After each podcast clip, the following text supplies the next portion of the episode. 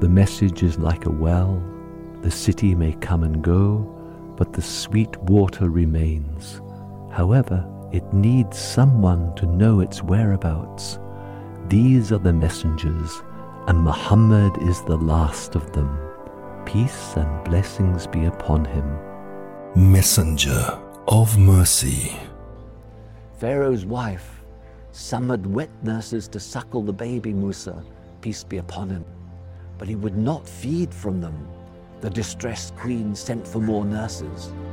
Musa's sister, who was lingering at the edge of the crowd, blurted out that she knew a mother who had just lost a baby who could suckle the child. She was ordered to summon the woman, and when Musa's mother arrived, he immediately started suckling. Pharaoh was astonished and asked, Who are you? This child has refused to take any other breast but yours. Allah gave her insight, and she replied, I am a woman of sweet milk and sweet smell, and no child refuses me. Had she told the truth, Pharaoh would have known him as a child from Bani Israel and had him killed. She was appointed as Musa's wet nurse, and when he was weaned, she was allowed the privilege of visiting him. Musa was raised in the palace of the prince and grew up healthy and strong and of good character. The weak and oppressed turned to him for protection and justice. One day, he saw two men fighting. One was from the Bani Israel who was being beaten by the other, an Egyptian.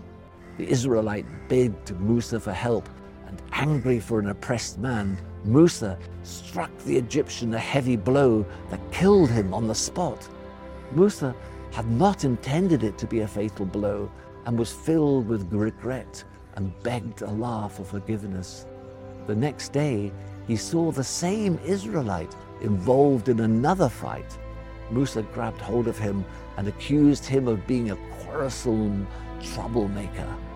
And the Israelite, fearing that Musa might also strike him dead, pleaded with him not to kill him. His Egyptian opponent, overhearing this remark, rushed off to report Musa to the authorities. Messenger of Mercy.